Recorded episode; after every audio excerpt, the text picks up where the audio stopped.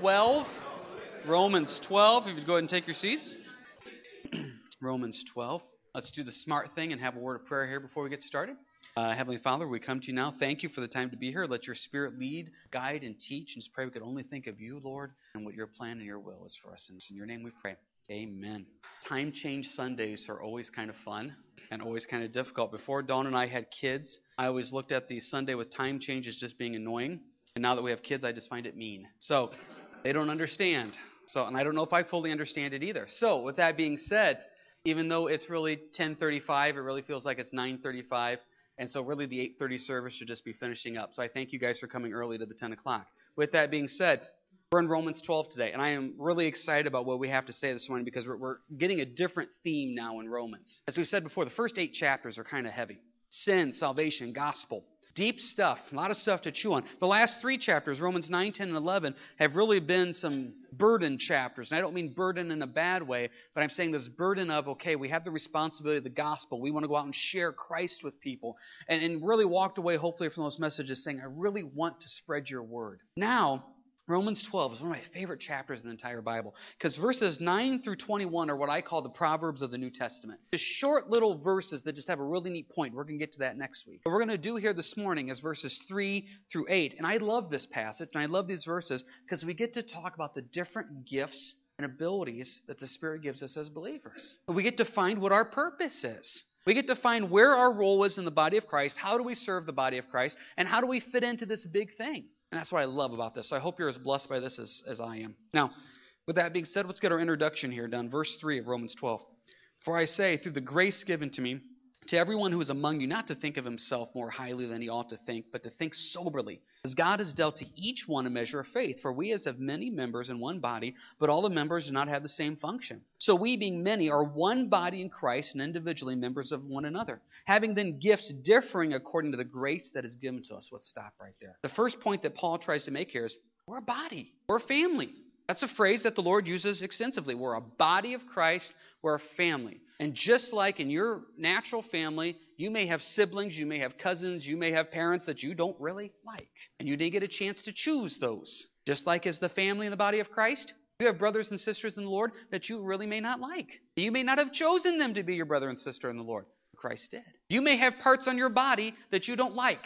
That one part of your body really may have worked really well, and at one time it may have looked really, really good. And now that part of your body looks absolutely horrible and it's really useless and pointless in many different ways. Doesn't matter. That part of your body is still part of your body. So that's the point that Paul is trying to make here is we have good family, we have bad family. We have good parts, we have bad parts. Doesn't make a difference. We're all still family, we're all still part of the body. And he's trying to make this point that we have to see the big picture here. Because it's really easy for us to look at people we like and elevate them. It's easy to work with him. It's easy to work with her. Oh, I like it when he calls me. Oh, I like it when she's the one serving. That's easy. Oh, it's him today? No, not him. Oh, it's her? No, not her. That's not the way it works. We're a body that comes together. Let's build on this, if you will. We have a couple verses to build on this foundation. Go, if you will, to Philippians chapter 2, please. Philippians 2. There's a desire through the Spirit and through the Lord for us to be one. We got four boys, another one on the way here in a few weeks, and part of our desire is for them to live at peace. When there is peace, things just go better. For you that have kids, when they're at each other's throats, and you know how difficult that makes the evening and the day. Well, the same thing up in heaven. The Lord looks down at his children and says, Can't we all just get along? Well, let's see what happens here. Philippians 2, verse 1. Therefore, if there is any consolation in Christ, if any comfort of love, if any fellowship of the Spirit, if any affection and mercy, fulfill my joy by being like minded, having the same love, being of one accord, of one mind. Now, to stop and look at that. Paul says, My desire through the Lord, through the Spirit, God's desire is verse 2 like minded, same love, one accord, one mind. What are we talking about? Unity. Do you realize one of the biggest things that the enemy loves to do is to create division in a church. Because then all your time and energy and resources are spent fighting each other rather than spreading the gospel. And then all your time and energy is spent wondering what he is saying or she is doing or what are they doing rather than stopping and saying, can we just see Christ magnified and glorified? And this is Paul's desire. One mind, one accord, same love, being like minded. How do we do that? Well, the answer is found in verse 3. Let nothing be done through selfish ambition or conceit, but in lowliness of mind, let each esteem others better than himself. Let each of you look out not only for his own interest, but also for the interest of others. What a simple, straightforward verse. You know how hard that is to do? Human nature, we as humans, we're selfish. We're selfish people. Now, if I have extra, it's really easy to give that out. But if I'm down to my last few items and I need them for me, if you come ask to borrow, it's really hard. That, that survival instinct kicks in where I think of me and my family and my house.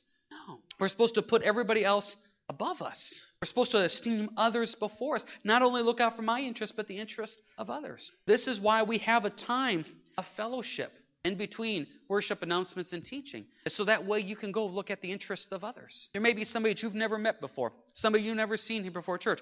Go over and say hi to them. There may be someone you see sitting all by themselves. You go over and, and sit with them. You talk to them. You say hello. You, you look out for the interest of others. On Wednesday nights, we'll spend 10 minutes of an hour long service to do prayer requests. Why? Because we look out for the interests of others. If someone has something they want to pray about, we'll stop and we'll do that.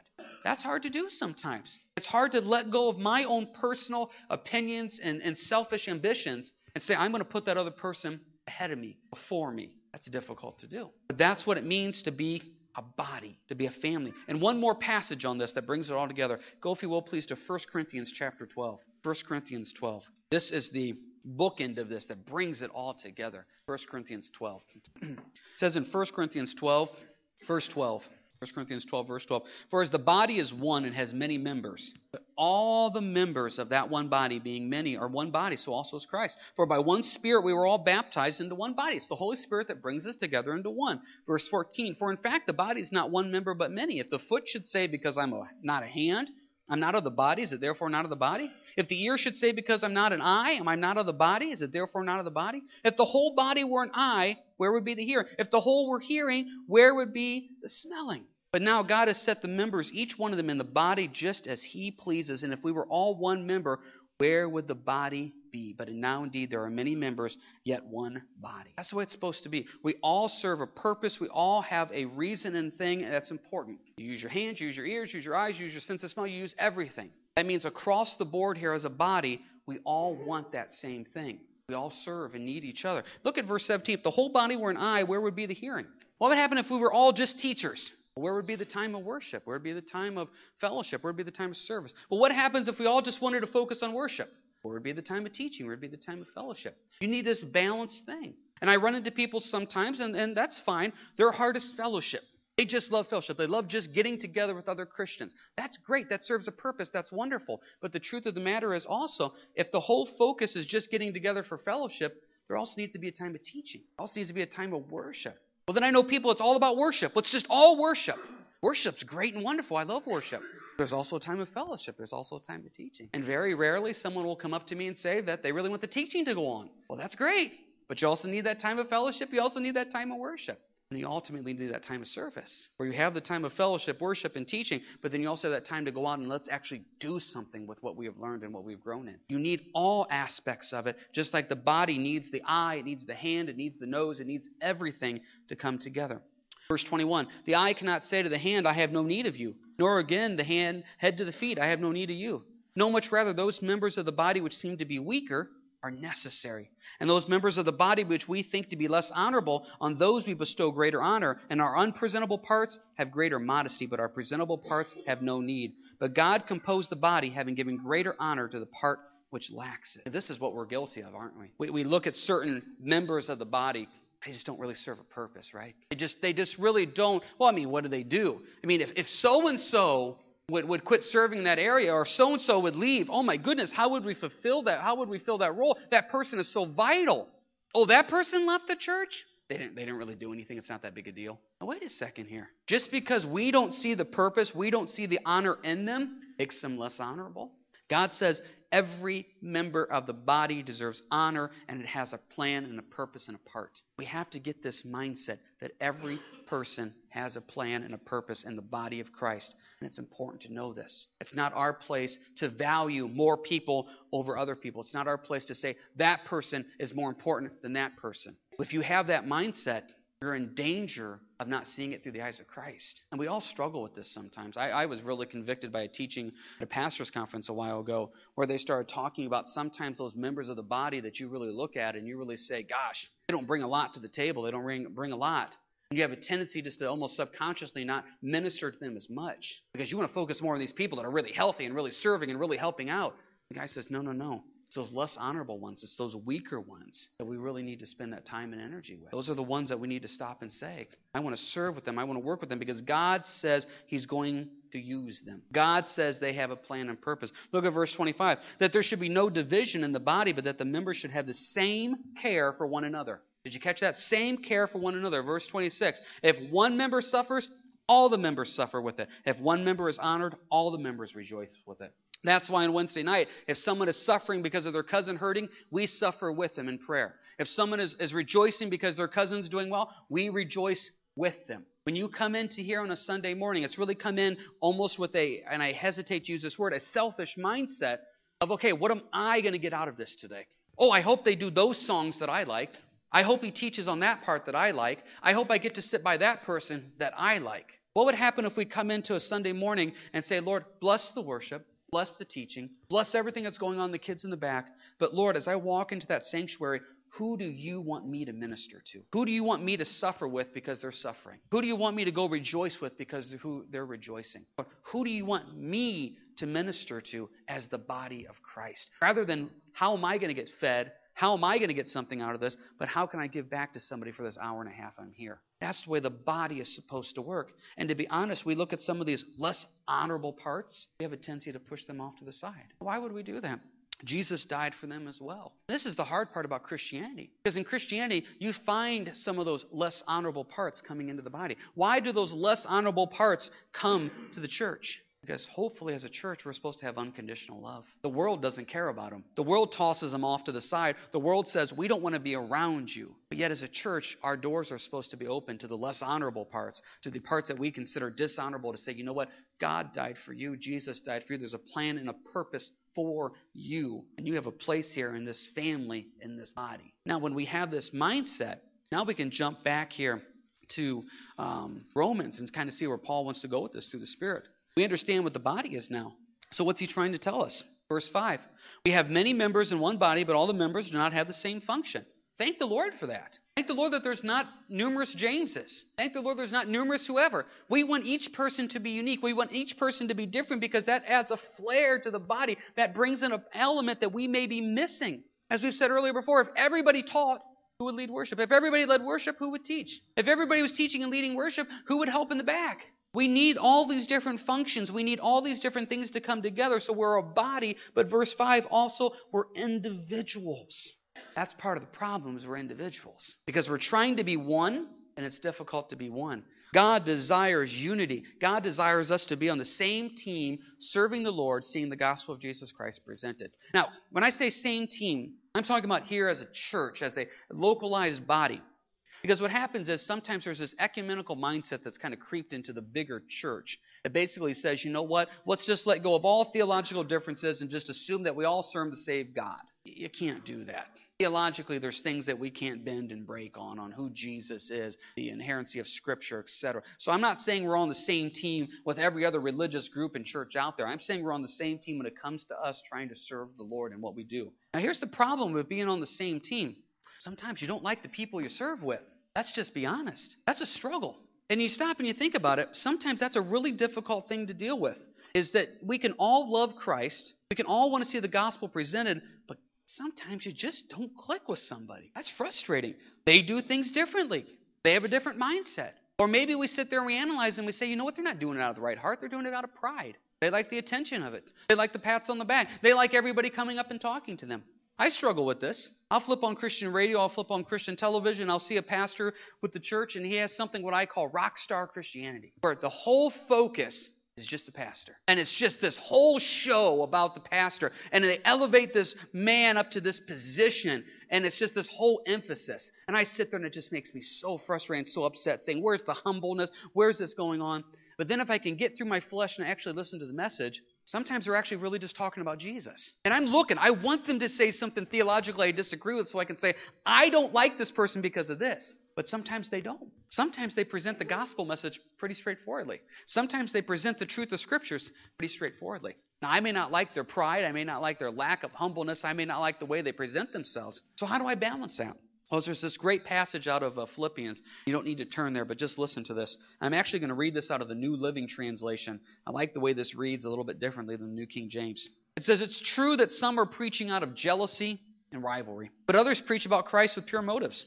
They preach because they love me, for they know that I have been appointed to defend the good news. Those others do not have pure motives as they preach about Christ. They preach with selfish ambition, not sincerely, intending to make my chains more painful to me. But listen to this that doesn't matter. Whether their motives are false or genuine, the message about Christ is being preached either way, so I rejoice and I will continue to rejoice. It's a pretty mature thing to say. It's a pretty mature thing for Paul to say, you know what? I don't care what their motives are, I just care that the truth comes out. Because the truth of the matter is, sometimes us as Christians, someone's motives overwhelm us so much that we can't get past it. I can't serve with that guy, he's so prideful. I can't serve with that girl, I don't like the way she does that or that. Are they presenting the truth of Christ? Are they presenting the truth of Scripture? Yeah, but their personality Listen, everybody's personality can be tough. And maybe there's areas in their personality that needs to be sanded down. Maybe there's areas of their personality that needs to be worked on. Maybe there is a pride in there. But what Paul is saying is if the truth is being preached, can we do that? Because here's the problem. The enemy would love to cause division. We just read that back in 1 Corinthians. He would love to cause division. That it's really hard to come to church because this person one time said this or that. It's really hard to come to church because the one time I served with this person and he or she treated me like this. That's out there. It's really hard to come to church because the one time I was ignored by the pastor, by this. Yeah, that happens sometimes. Hopefully, our motives are pure, that it's not on purpose. The enemy would love to do whatever he can to keep you from coming to church. Sometimes that includes a one hour time change. He'll do whatever he can because he likes division. He likes our energy and resources being used to cause fights and problems and rifts, so therefore we can't serve. It is very difficult to be one body in Christ, one family. It's a tough thing to do. When it all comes together, you really see the blessing of that, and you see the blessing of how it means to be a body together serving the Lord. So there's this oneness that God wants. And then the way He also helps do it is He gives us these gifts. If you're born again and saved in Christ, Holy Spirit lives inside of you, you have a gift. Now, generally at this time, there's someone says, Well, I, don't know, I, I don't have a gift. And I said this one time, and it really bothered some people, but this is true. If you're telling me you don't have a gift from the Spirit, that means you also don't have the Spirit, which that means you don't aren't saved. So don't tell me you don't have a gift. There's deeper issues. If you're born again and saved, and the Holy Spirit lives inside of you, He's given you a gift. The Bible makes that abundantly clear. Now, what we have here in Romans 12 is just a small listing of the gifts. If you're taking notes, please write down these passages for me, please. 1 Corinthians 12, 1 Corinthians 12, 1 Peter 4, 1 Peter 4, then Ephesians 4. Ephesians 4. 1 Corinthians 12, 1 Peter 4, Ephesians 4. Those combined with Romans 12 list all the gifts. So you may go through this list here today and say, well, what about this one, this one, or this one? Those list all the gifts, and you could do a full study on all the different gifts. Most of the time, when people think of gifts, well, so I already know where the areas to serve our church. You either have to serve in worship, you have to serve with the kids in the back, you have to clean or you teach. There's nothing else that goes on. It's worship, cleaning, teaching, or kids. Oh my. There's so much. Let's talk about gifts. First off, in verse 6, Having then gifts differing according to the grace that is given to us. Let's stop there for a second. Interesting thing here in the Greek. That word for gift in verse 6 is also exact same word for grace in verse 6. They're the same word. You know why? Because for you to have grace, it's a gift from God. For God to give you a gift through the Spirit is Him showing you grace. It's the same thing. You don't earn a gift. You may have a, an occasion like a birthday, an anniversary, or graduation where someone gives you a gift, but you don't earn that gift. Someone just gives you that gift out of the lovingness of their heart. It's grace. Remember, that's what grace means. Grace means to get something you don't deserve. We don't deserve salvation. We don't deserve heaven. God gives us salvation in heaven. That's grace. I don't deserve to have the Holy Spirit living inside of me, giving me a gift. He gives me a gift. That's grace. So to get a gift is grace, and to have grace is a gift. That's why those words are almost interchangeable there. What an amazing thing. And so when I look at it from this perspective, that God has given me this gift, I can't be prideful about it. I didn't earn it, I didn't deserve anything. It goes back to what we talked about in verse 3. I shouldn't think of myself more than others. Just because someone has a more public gift, teaching or worship or ministry or whatever, doesn't make that gift more important than the person that just works behind the scenes. Each gift is given from God through the Spirit for a purpose. And so just because someone has a more public gift doesn't make them better than anybody else. We have to make sure that point comes across. So let's talk about these different gifts. First one, verse 6 prophecy. If prophecy, let us prophesy in proportion to our faith. Some of you are thinking, oh, great, first one I already don't have. I'm not a prophet. Let's talk about this word prophecy. Prophecy does mean foretelling of the future. You see that Daniel, Old Testament. You see that Isaiah, Old Testament, etc. Prophecy does mean to tell the future. But prophecy also literally means to speak forth for God. That's what the prophecy means. So to have the gift of prophecy means you're speaking forth for God. Or as the good old King James says, Thus saith the Lord. Sometimes you're going to say, Thus saith the Lord. Now, you may not say it, Thus saith the Lord, but you're going to say, You know what? The Lord really laid it on my heart to tell you this. Oh my, be careful. We're using the gift of prophecy right there. Or the Lord really laid this verse on my heart and I felt like I should give that to you. Whoa, whoa, whoa, wait a second. You're using the gift of prophecy there. Be careful. You're a prophet now. See, that's a gift that needs to be used. And actually, if you go through all the different studies of the, of the gifts 1 Corinthians 12, 1 Peter 4, Ephesians 4 Prophecy is a big one. Because prophecy means you're speaking forth for God, and that's a huge responsibility. It's also a huge honor. So a lot of times people look at this gift and say, I don't want this one. I don't want that burden. I don't want that responsibility.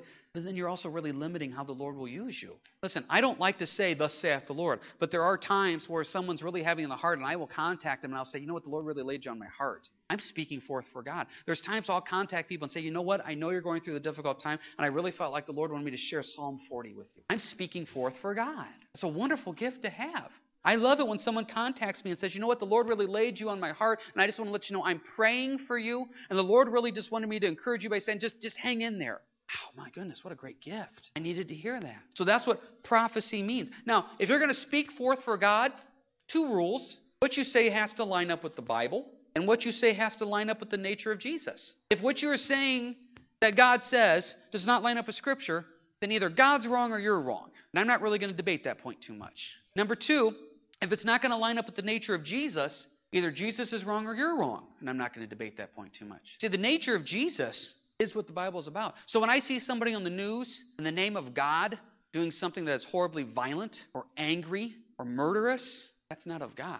Because the nature of Jesus tells me in Matthew 5, I'm supposed to love my enemies. I'm supposed to pray for those that persecute me. I'm supposed to pray for those who spitefully use me. I'm not supposed to have that anger. So when somebody in the name of God does something sinful and wrong, I don't have to sit there and say, oh, did God lead him? God didn't lead him. It doesn't line up with Scripture. It doesn't line up with the nature of Jesus. That is not of the Lord. Do you remember when Jesus was in the Gospels? He was one of the towns rejected him.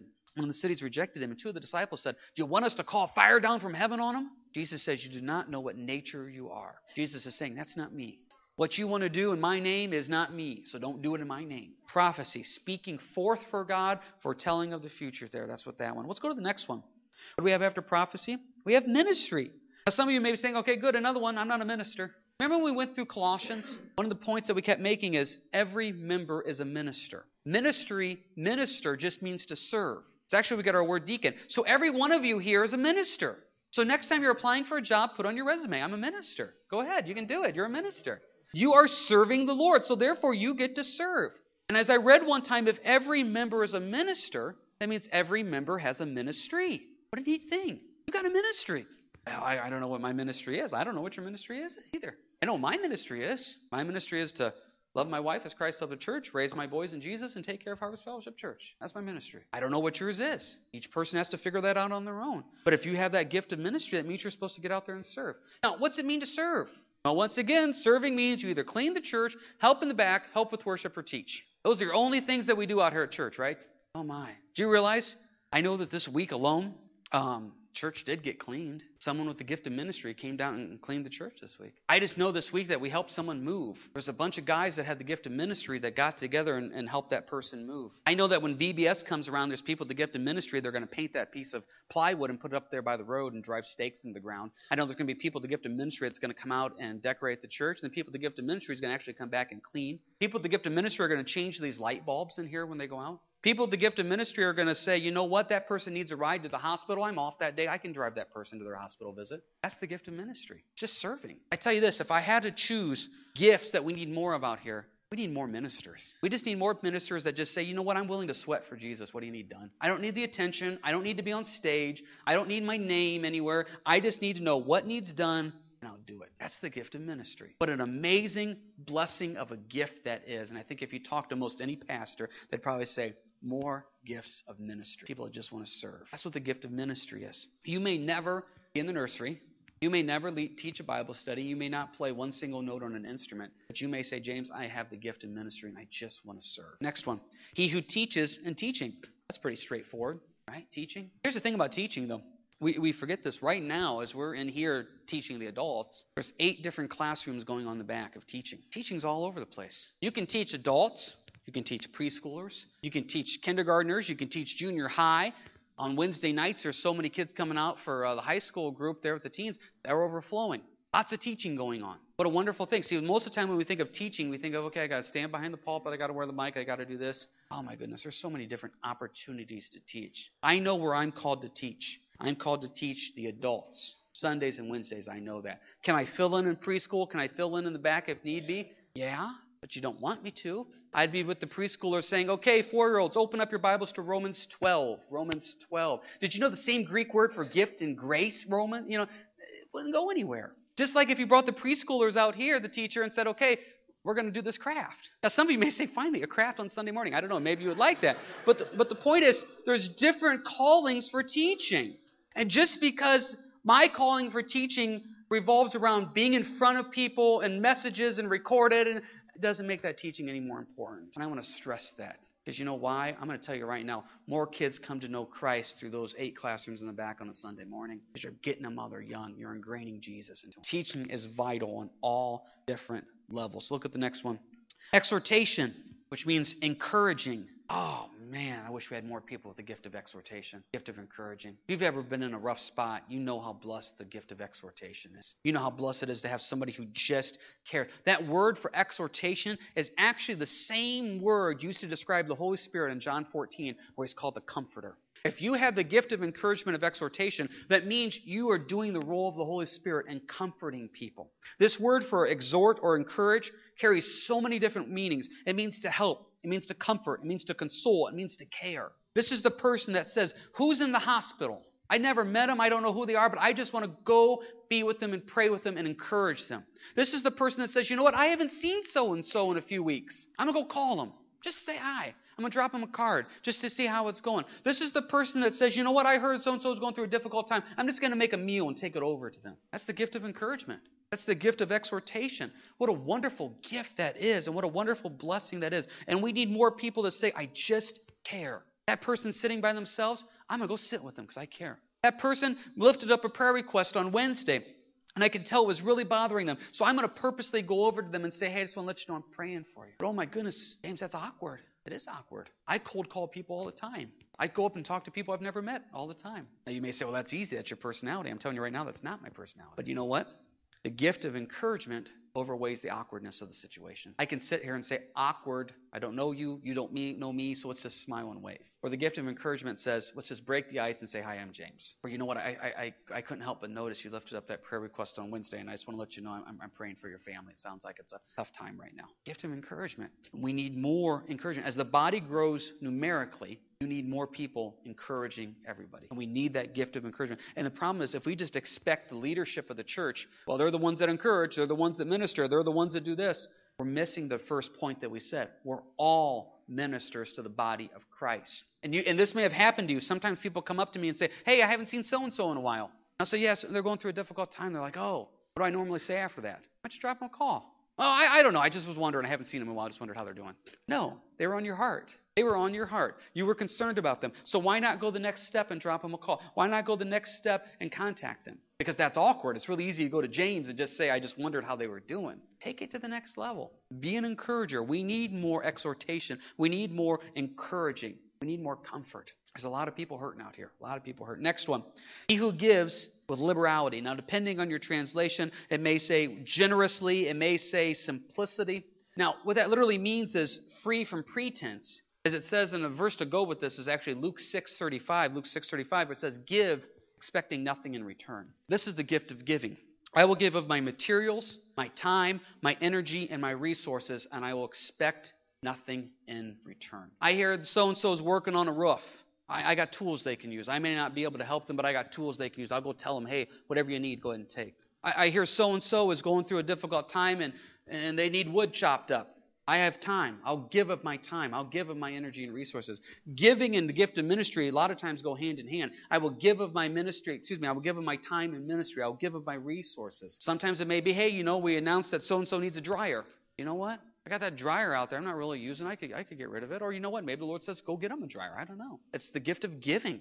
You give of your materials, your time, your energy, and your resources, and you give it generously. You give it simplistically, saying, I'm not looking for attention. I'm not looking for the pat on the back. I'm not looking for that. I'm just doing it to do it. That's the gift of giving. Next one.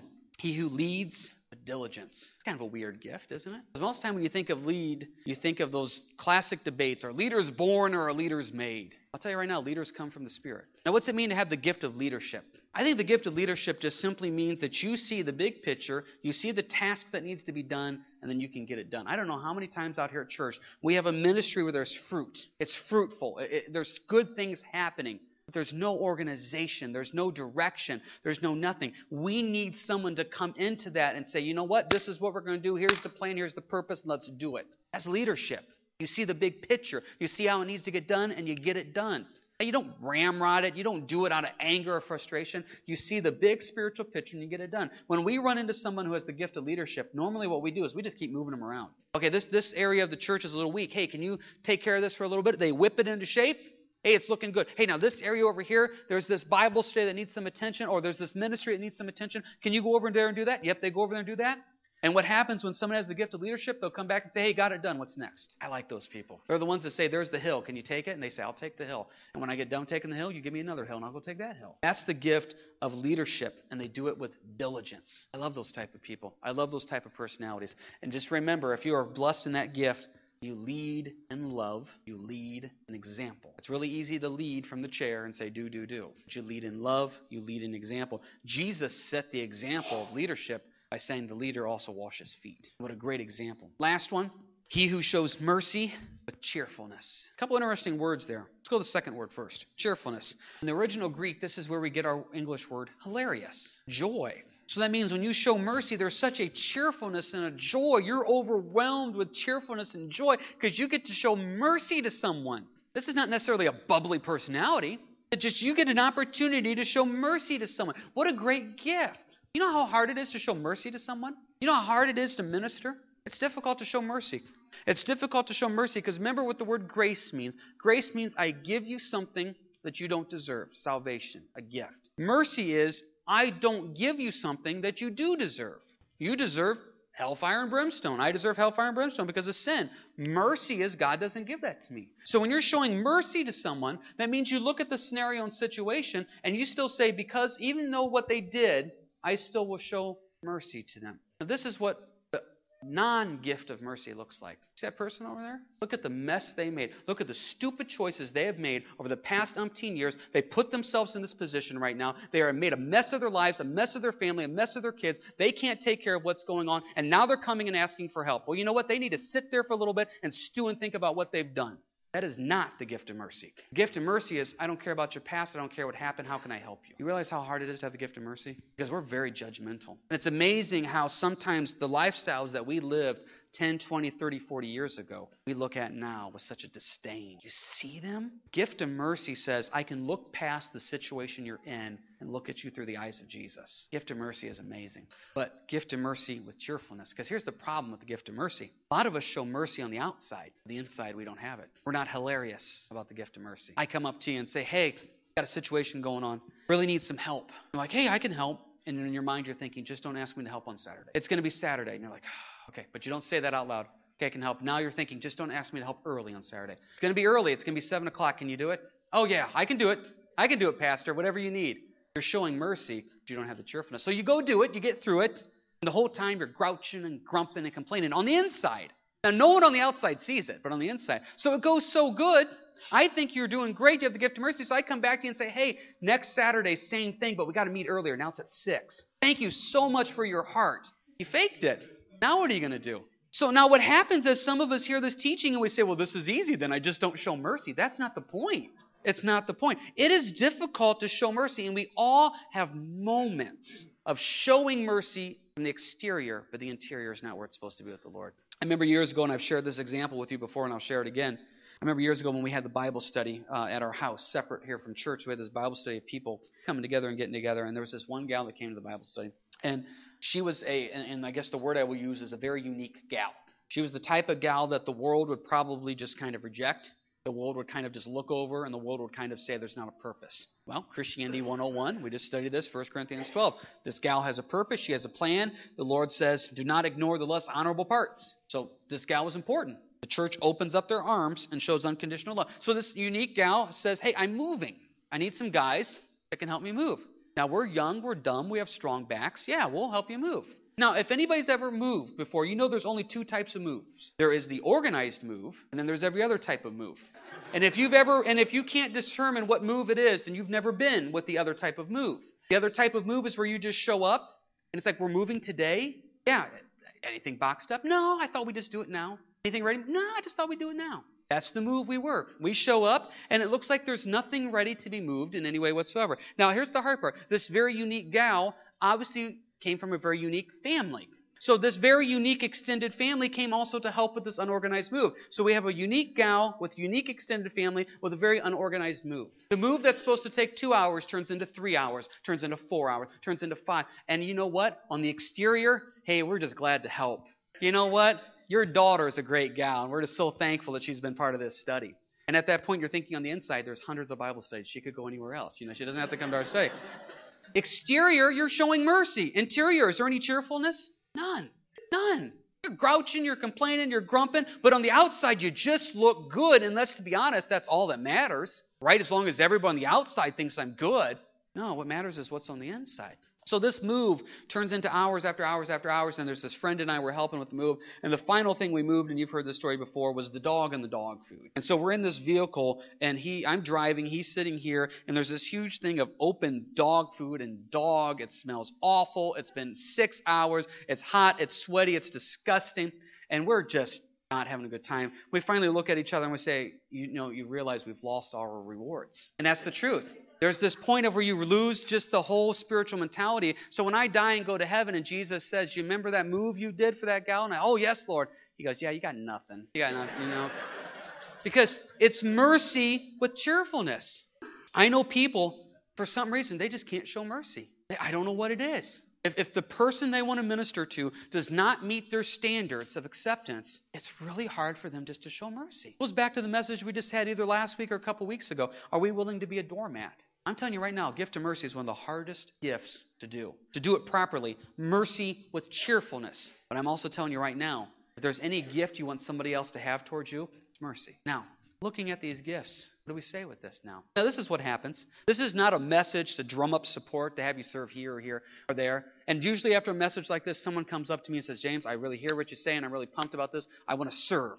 That, that, that's part of my, I, I realize now I'm, I'm not doing what I'm supposed to do, so I want to serve. Because coming to church, the whole point is not just coming to hear the teaching and the worship and the fellowship. It's to come and say, How can I serve? I want to serve. You know what you do if you come up to me after church today and you say, I want to serve? You know what I'm going to tell you to do? I'm going to tell you to go home and pray about it for a week. So I don't want anybody signing up out of emotion. I would tell you, go home, reread Romans 12, read 1 Corinthians 12, read 1 Peter 4, read Ephesians 4. Read over every gift listed and spend a week praying, saying, Lord, where have you called me to serve?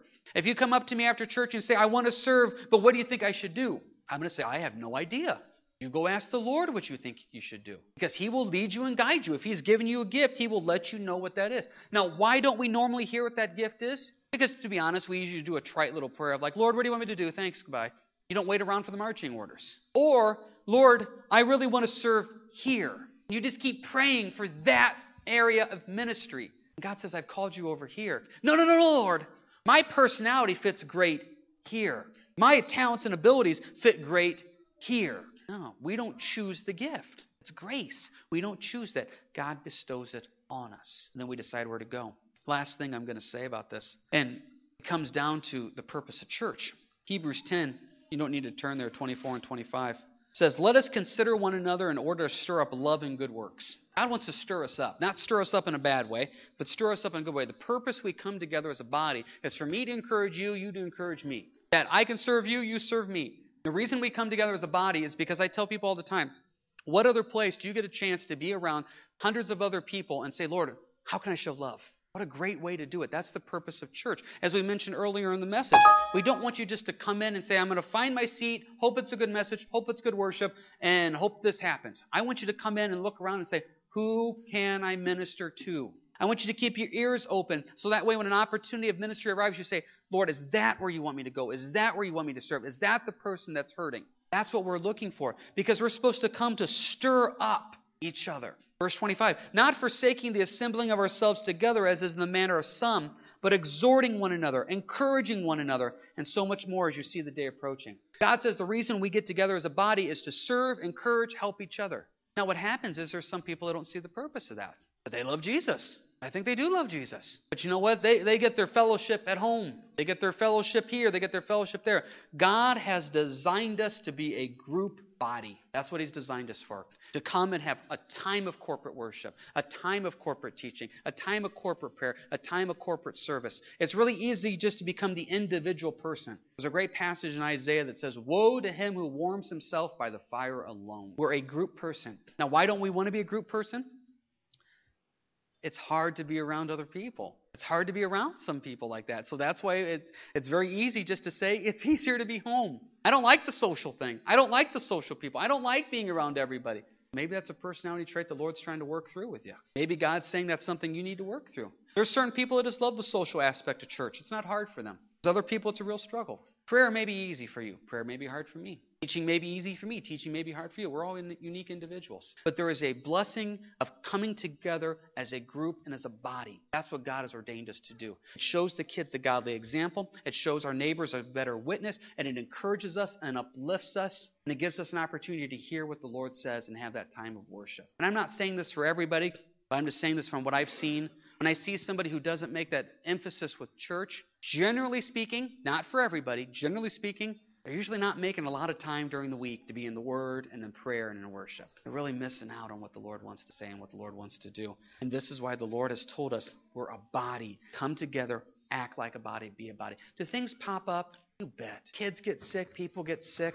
Sometimes people work on Sundays. Sometimes there's activities that just take up time. There's things all around, and I, we all understand. That's why it's so vital to say on the days we can, we want to be a corporate body. That's where the blessing is. And I encourage you, go home and say, Lord, what gifts have you given us on how we can serve the body of Christ? How can we serve you, Lord, by serving the people, no matter who? Marvin, come forward here for the final song. Really looking forward to next week. I absolutely love verses 9 through 21. Like I said,